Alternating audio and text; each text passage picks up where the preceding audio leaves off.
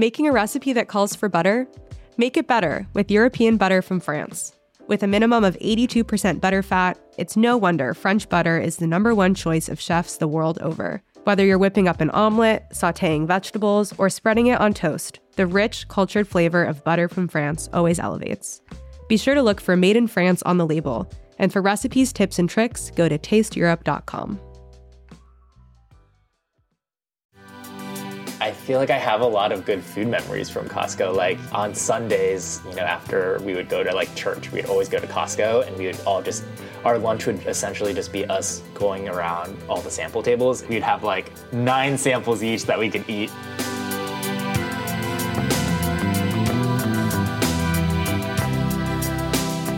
You're listening to the Taste Podcast. I'm your host, Matt Rodbard.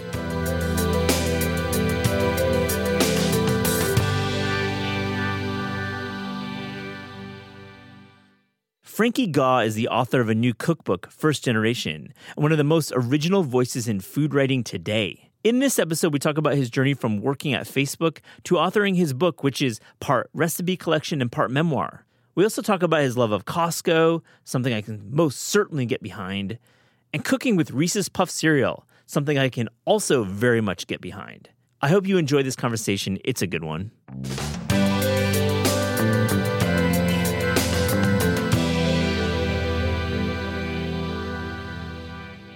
Frankie Gaw, welcome to the Taste Podcast. Uh, thank you for having me. Yeah. It's really cool to talk to you. I want to start by having you read some of your book, First Generation. I, I love the writing so much. Uh, there's a passage I, I, called out, and I was hoping you could just kick it off with a little bit of your own writing. Yeah, I'd be happy to read it. Um, so it starts like this. Okay. Um, this cookbook is a series of recipes and stories inspired by my family and the resilience of the immigrant spirit. I'll tell you about a young girl living in an abandoned mansion in the 1940s, an Asian family who adopts whiteness to survive suburbia, a millennial who has it all except his father. Immigrants and their stories and their food are the heart of America and are what make this country thrive. This is just one of those stories told by a proud, gay, first generation Taiwanese American who loves food.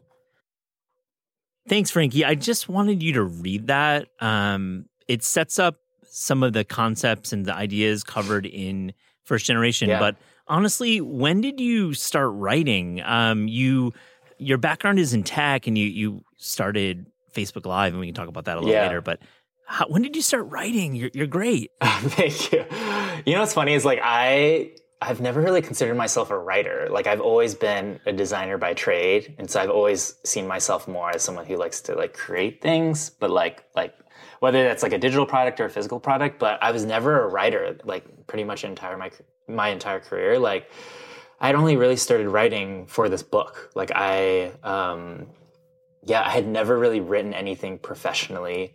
Um, and like the longest thing I'd ever written was like a college paper.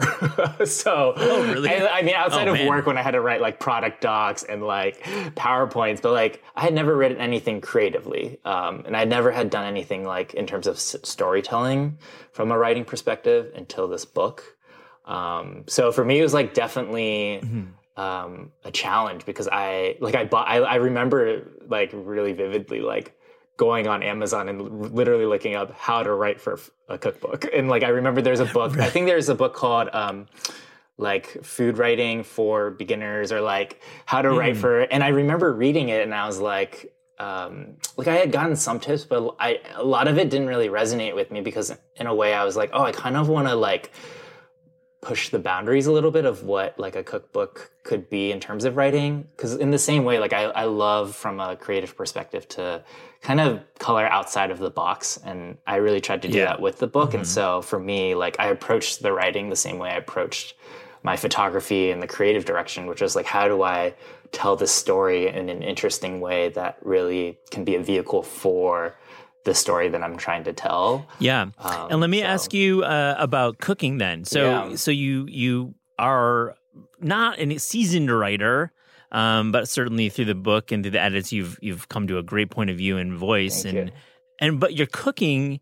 Are you also kind of an informally trained home cook? Yeah. Or, or, or what? Yeah. I I don't consider myself a chef at all. Um, yeah. Like I I feel like I a lot of my food and my cooking comes just from my family. Like my family has always been a big food family. Like I just remember even as a kid, like my whole entire family just like cooking in the kitchen and like getting together on holidays. And I feel like I learned a lot just from like seeing my grandma and my aunts just like cooking like these big holiday meals or just like, you know, on the side prepping.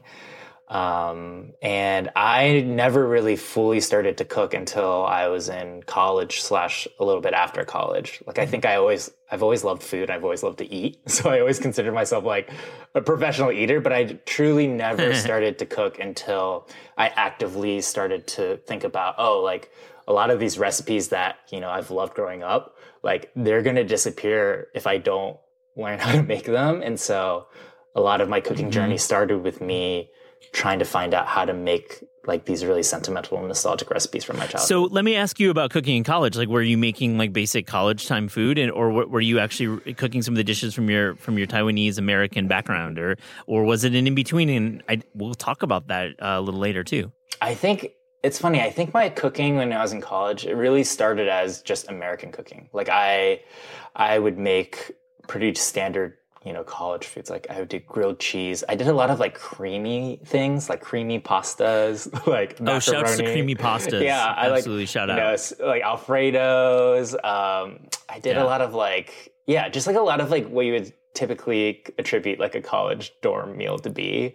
Um, so I wasn't really being creative. It was more like sustenance. But I think it was kind of the first time I discovered ingredients. Like I used to be such a picky eater as a mm-hmm. kid. I hated vegetables. I hated anything that had color. Mm-hmm. And so I remember learning about different foods from my roommate she was like um, she was like uh, she was a really avid cook even in college so she introduced me to like mushrooms and avocados and things i had like never eaten in my in my you know childhood um, and i think that's really what kind of jump started at least the cooking part of my my journey so looking at the recipes in, in first generation, yeah. um, it seems like you've got creamy things in there. You've yeah. also got traditional mm-hmm. Taiwanese dishes from your parents yeah. and your grandparents, but you've also you cook with Reese's Puffs and, and cinnamon toast crunch. Yes, and to me, this is the most modern form of of writing um, a cookbook, and I think. Mm. There's other authors out there. Eric Kim's Korean American yes, comes yeah. to mind, where it's a real um, testament to this in between and yeah. you write so so beautifully about the in between so let's just get into the, the in between define this in between cooking that often is being um, expressed these days in cookbooks. Yeah.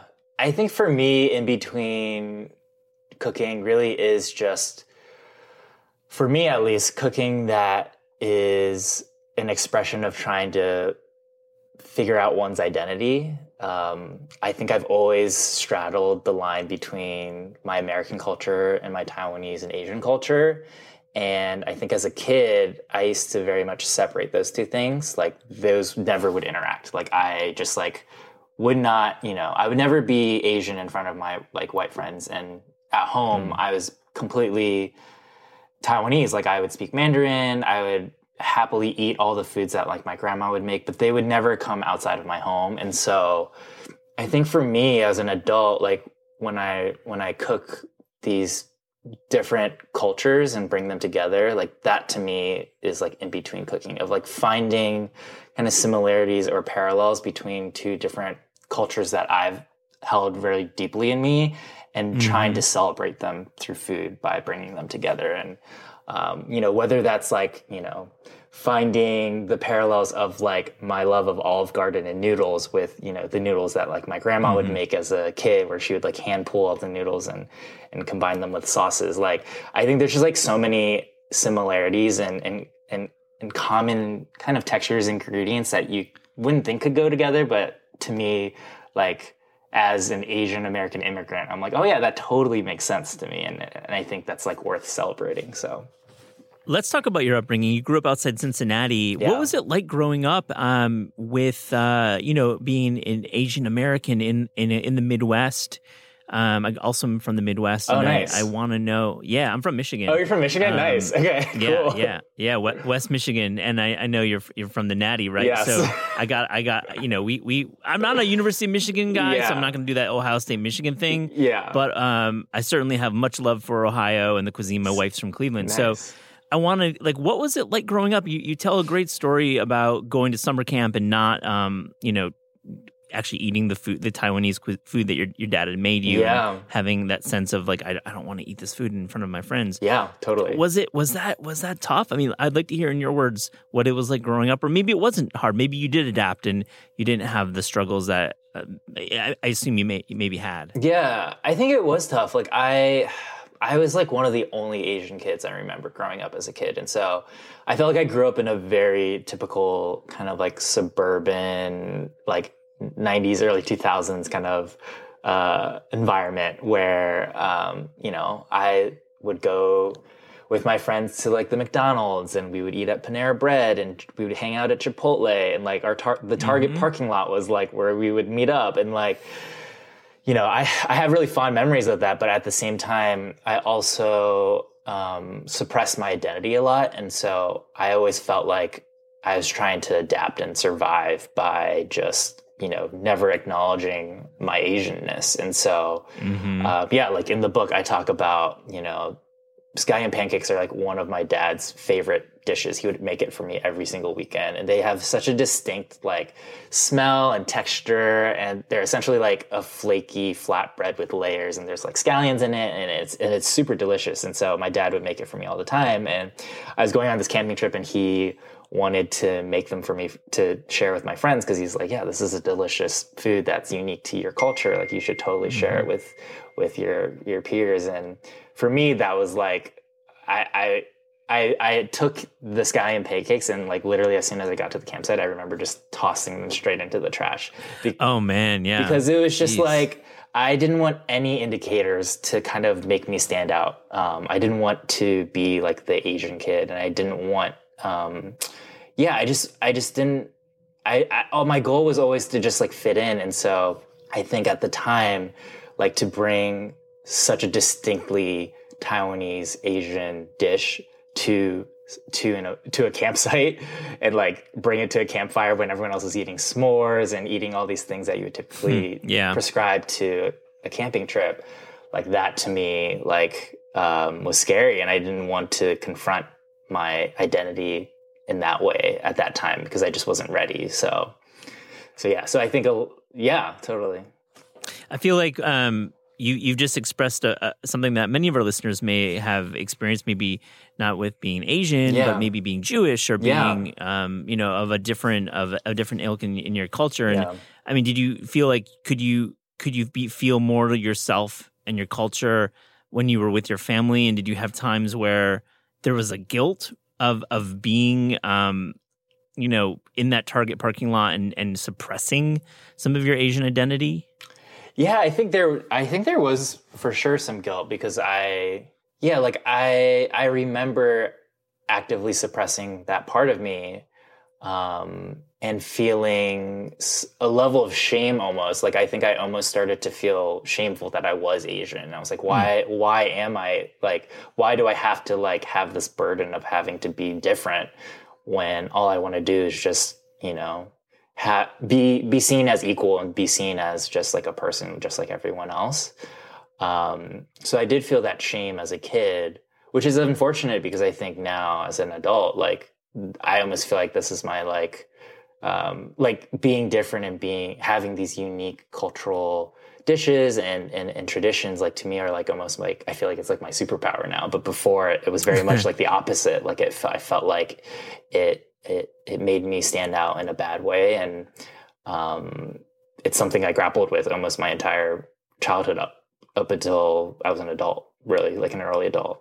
So how did creating your your your your blog, which ultimately inspired this book, how did that the act of cooking, um, you know, reignite or ignite this pride of of and this pride of Asian culture in you and Taiwanese cooking and I guess Yeah. there's a tidy narrative that you could say is like you know you're selling a book you're you know you found your culture through food but I don't believe that it's tidy, and I don't think that this is a narrative. I think that you have expressed such honesty, and it's brave. And, I, and I, I, your writing and, and some of the media you've done that I've I've read, Mm-hmm. Yeah. it's really. I mean, dude, you're you're brave, and. I just I got a lot of respect for it. But how how did the how did cooking these dishes through your blog, you know, however many years ago, how did that kind of reignite this? Yeah.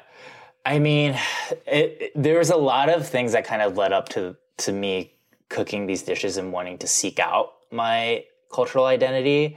I think one of those things was definitely um, just like more personally, like when I lost my dad.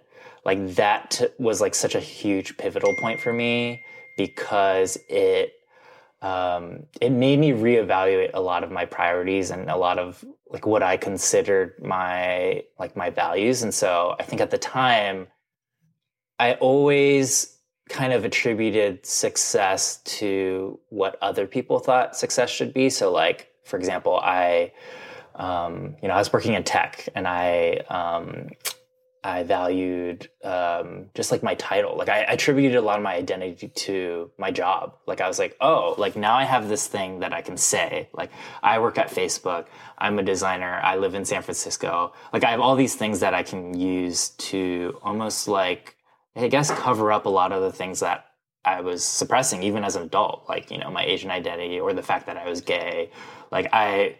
I attributed success to and my identity to my job title and like how much money I was making. And um, I think when my dad passed away and was going through, you know, everything that he was going through, I think that made me reevaluate a lot of those ideas that I had in my head of what success was and what um, I should be Mhm. proud of because I just remember like like when he when he was in hospice and like his coworkers and his friends would um, like visit him and talk to him and like after they would speak with them they would talk to me and they would say hey like i just want you to know that like your father was really kind to me or he like he he was always a great friend to me or he um you know always helped me in this way and everything that his coworkers or his friends would say like none, none of them would ever speak about his title or his accomplishments at work or like what he did for his team. Like it was always about who he was as a person and like the relationships that he formed with that with those people. And it just made me really think like, oh wow, like, you know, you could live this full life and do all these things um, within your job and like, you know, do all these things that what society considers our success would be success. But like, you know, in the end, most of the people just all they really cared about was just who he was as a person and how he treated them. And that really just, yeah, made me think differently. So, Frankie, you you write this beautiful open letter to your father Yeah. in the book, and I, I recommend everyone picking up the book and reading it because, again, the the writing is is wonderful. I do want to pivot, uh, pun intended, to your world of tech. Yes. Um, I think we don't talk about many people who work at worked work present, past, future at Facebook. yeah. Um, it is part of our culture these days. Yes. this Facebook. yes. Um, you invented or were part of the team that created Facebook Live. I guess like was what was it like working at Facebook? And second question is what was the food like at Facebook? Shout. Oh like, my God. What, what, what's it like? I mean, yeah, I think honestly that was probably one of the reasons why I took the job was the food. Um, the, Funny. The food was crazy. Like, I mean, yeah, it's like a Disneyland where you you walk in, it's like a campus, and um, you know, there's like an arcade, and there's like four cafeterias, and there's restaurants. There was like a sushi restaurant when I was there that you could just walk in and sit. They had like a family style restaurant where like they had servers, and you didn't have to pay for it. It was like it just felt in, it felt very surreal. Um, and I think looking back now, you know, all that stuff is there so that you stay and work Yeah. harder and longer.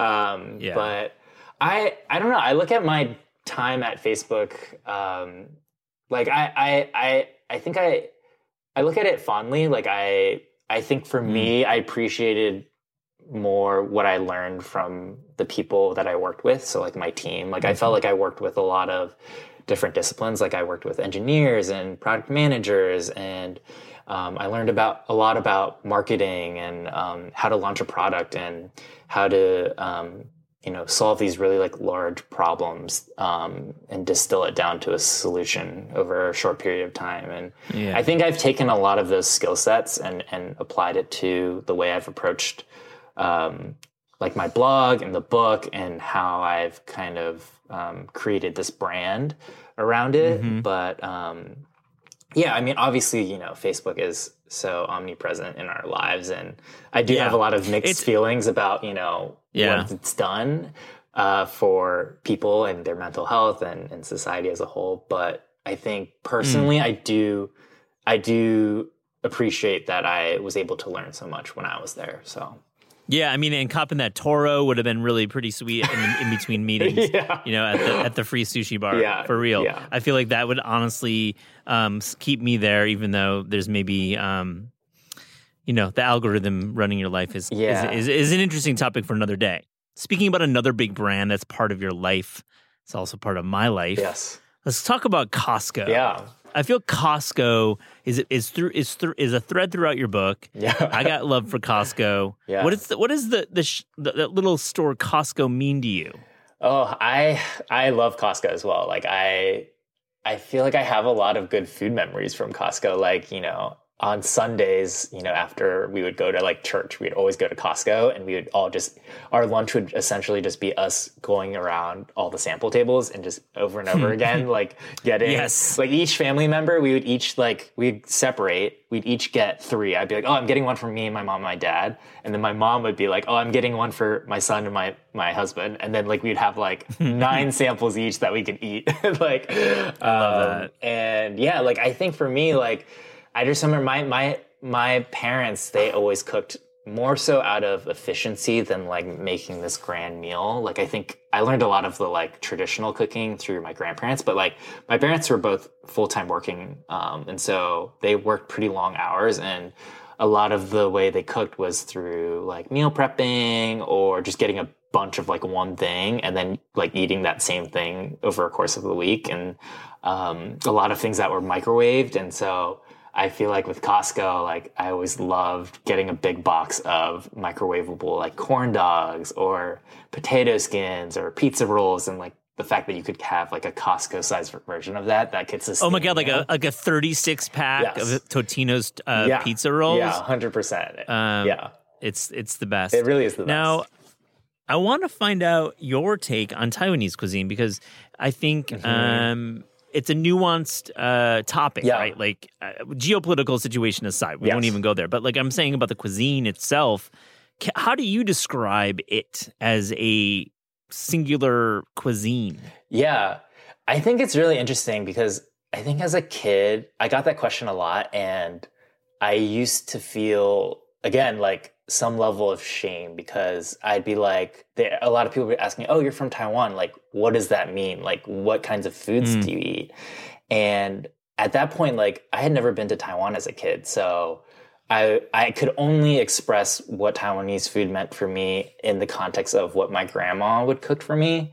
And she is obviously like, you know, ethnically from China, but then immigrated to Taiwan when she was younger as a kid. So she considers herself Taiwanese, but a lot of the foods that she would cook for me, you know, some were from the mainland, some were adapted through her living in Taiwan.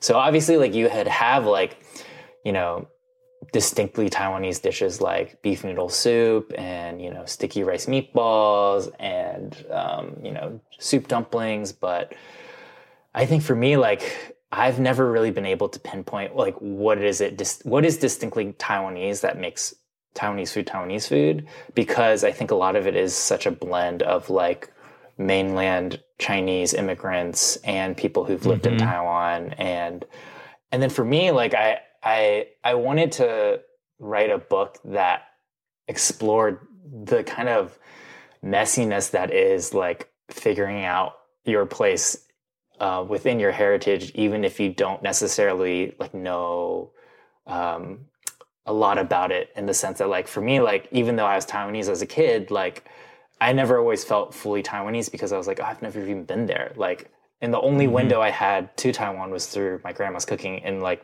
my suburban kitchen in Ohio. um, but then I also never felt American enough because you know I was Taiwanese and I looked different, and I couldn't fully relate to to American culture sometimes when I was with my friends, and so um, I feel like again going back to that in between space. Like I think the book is very much about exploring what Taiwanese American cooking is in the context of someone who's figuring out their identity and figuring Mhm. out what it means to be you know their their heritage and their culture Did you make it back to Tai- Did you make it to Taiwan? Did you make it to China? Have you traveled? Have you have you seen these areas? Yeah, so I I went once as a kid when I was like eight, so I barely remembered it then. So the first time I went back was just for a solo trip by myself when I was um, like 24. So like right after my dad passed, I was like, um, was when I went for the first time, um, just to kind of eat and explore and talk to people.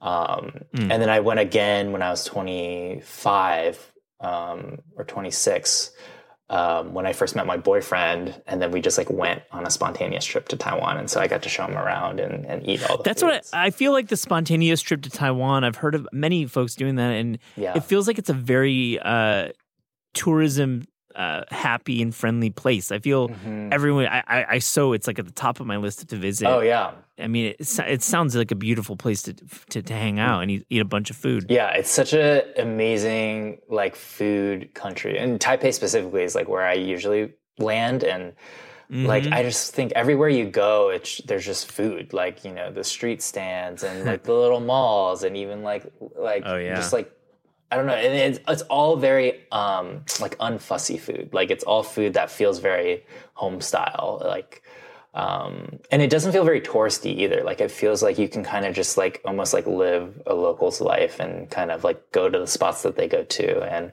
um and yeah, it's it, it feels pretty like low key relative to like going to like a bigger city like I think like Seoul Yeah. or Tokyo. Yeah. Yeah. and and of course the island nature of it. The it's it's there's some tropical, more mm-hmm. tropical climates there too. I would imagine. Yeah, yeah, and it's fun to go like outside of the city to like yeah the mountains or to yeah places that feel more yeah tropical. Let's talk about butter mochi, cinnamon toast crunch. Yeah. I feel like when you mix these two together, you're gonna have a happy harmony. I'm I'm a huge fan of of, of cooking with cereals. I'm a I'm a fan of puppy chow. Yeah. Called Muddy Buddies in the East Coast. Yes, I Um, love those. They're so good. Yes. So do you call it Muddy Buddies Yeah. or Puppy Chow? We- what is your I called it Muddy Buddies. I I've always called Yeah. it Muddy Buddies. Yeah. Yeah. In Michigan, there it's called puppy chow for whatever reason, Oh, but that's a peanut butter Chex Mix and chocolate. Yeah. Now, how do you uh, think about cooking with a cereal? I, you also cook with Reese's Puff Yes. cereal. Like shouts to that. That's that's like number. That's on the podium for me for for children's Yeah, cereals. yeah. I love that. But how do you think about cooking with cereal? I feel like it's not always articulated in cookbooks Mm-hmm. um, that well, and you've done a cool job here. Thank you.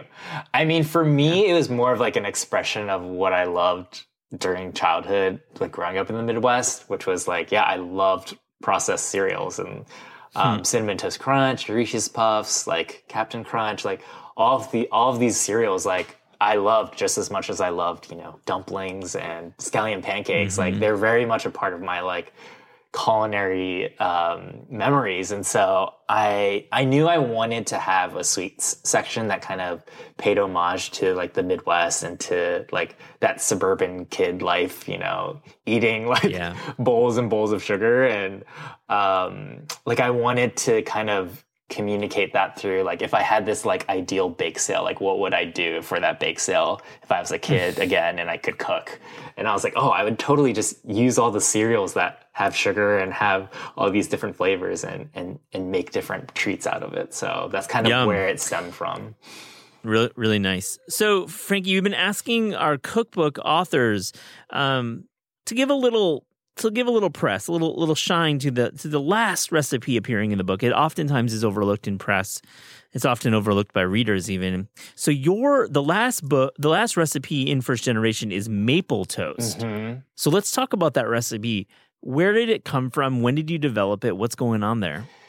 Yeah, so well, it's funny that wasn't supposed to be the last recipe, but it was added like very last minute. But that toast was kind of it stems from um, a bread recipe that's in the um, I believe in the first or second chapter, And the bread recipe was, um, I believe it's called fluffy white cornbread.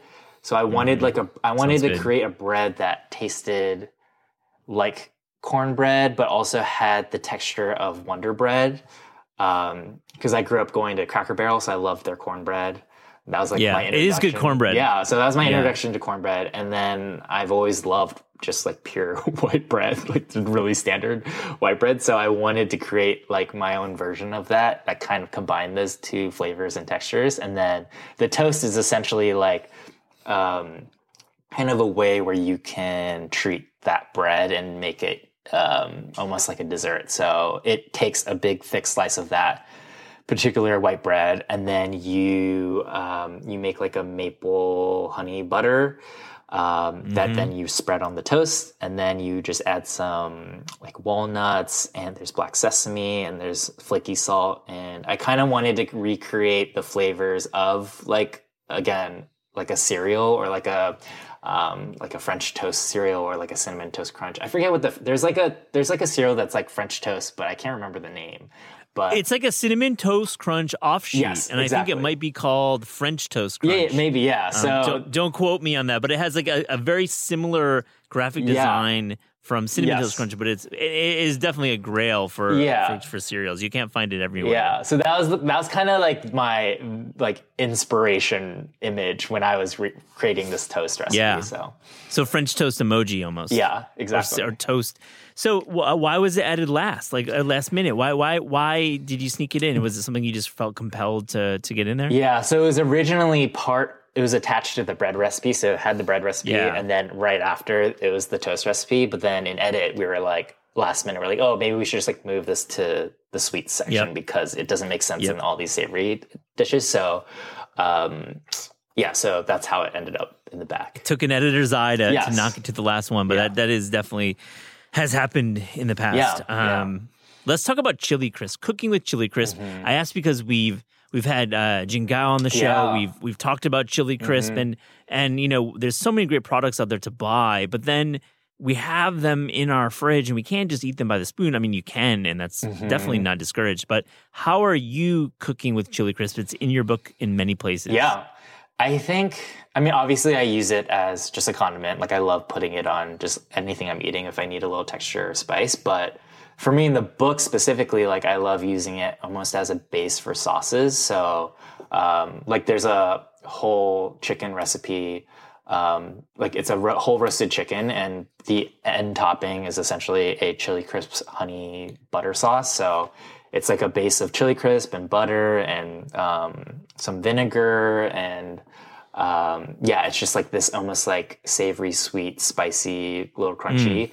Um, and I just like love that it makes such a good sauce base. Like you can add acid to it, you can add um, you know um, savoriness to it, like with soy sauce. You can add sweetness to it to make it like almost like a glaze, and you can put that on vegetables. So I just like love the versatility of chili crisp.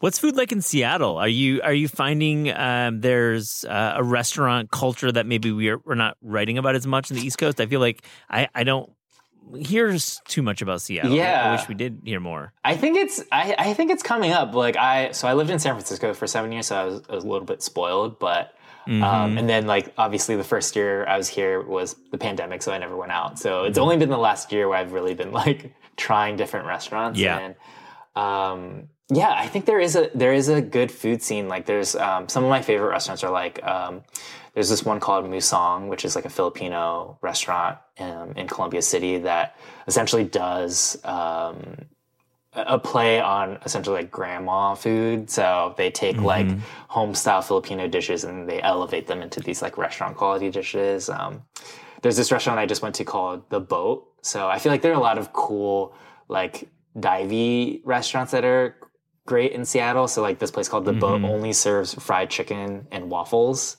but in Vietnamese style. Um, Yeah, nice. So yeah, so just like there's like a lot of these cool up and coming um, or established, obviously, like restaurants that are really delicious that I think are worth trying. So Are you uh, going to work in tech again, or do you currently work in tech? Are you back in that in in those in that in that Slack channel world? no, I I quit my tech job right before I started writing the book. So I was nice. I was um, at Airbnb up until the end of 2020, um, and then mm. as soon as I had to start writing, I was just like, I can't balance these two kind of jobs any longer because I I was I was working on the blog even up through working at in tech. Yeah. Um, and I, it was already getting a little bit kind of you know out of whack in terms of my schedule and having to like cook on Zoom meetings for like product reviews, or I'd be like kneading dough, and I'd be like um, in a in a presentation about you know metrics. um, yeah. And so I think by the time that I had to write the book, I was just like, I need to put my attention to this and give my full focus to to telling this story. And so um, yeah, so I haven't worked in tech since. Good for you. Yeah. That's amazing. Thank you. all right, Frankie. We asked all guests on Taste Podcast if you could write a cookbook or food culture book without the burden of time, meaning you have no deadline, or the burden of budget, meaning you have unlimited funds. Wow. Frankie, what would that book be? You know, I would honestly, I I've I love movies and I love fiction novels, and so I think I would I would love to write a cookbook that almost was like a fiction novel cookbook hybrid, where there's like a beginning, a middle, and end, and it has like an arc, but it also has recipes. Um, I think it would be like a coming of age novel, but also like I've always loved like um, you know I've always loved Star Wars. I've always loved Lord of the Rings and um, like like very kind of like cinematic um, movies, and so I think I would want that kind of energy in this cookbook. And so oh, so then I think I would if I had unlimited funds. I'd obviously take as long as I could to just write. like I, I would have no deadlines. I, I think I would do um, instead of essays, I would probably do like full on like visual treatments for each essay. So, yeah, um, whether that would be like like I would love to do a section that's like purely just like a graphic novel in a cookbook where like the essay instead of just writing it's like a full graphic novel where i could hire an artist and they could like create storyboards for me and like you really get immersed in a story. Into that like hiring storyboard artists yeah, for a cookbook? Yeah, like yes. totally. Good and then good call. I think i would also obviously i'd pick um like I, I love getting into the nitty gritty details of like the creative direction of a cookbook. So obviously I would choose the best like kind of matte slash semi gloss paper that's thick. Mm-hmm. I would choose yeah. like a cloth bound cover. I'd have embossing. um, yeah. And what else? I you call the shots for the deboss emboss. Yeah, king, I would hire yeah. like the like the best. I don't know like design firm to do all the design. Yeah. like I, I probably, yeah, I would spend a lot of money. um, I love it. Yeah. I can't wait to see that. Frankie Gaw, thank you for joining the Taste Podcast. Yeah, thank you so much for having me.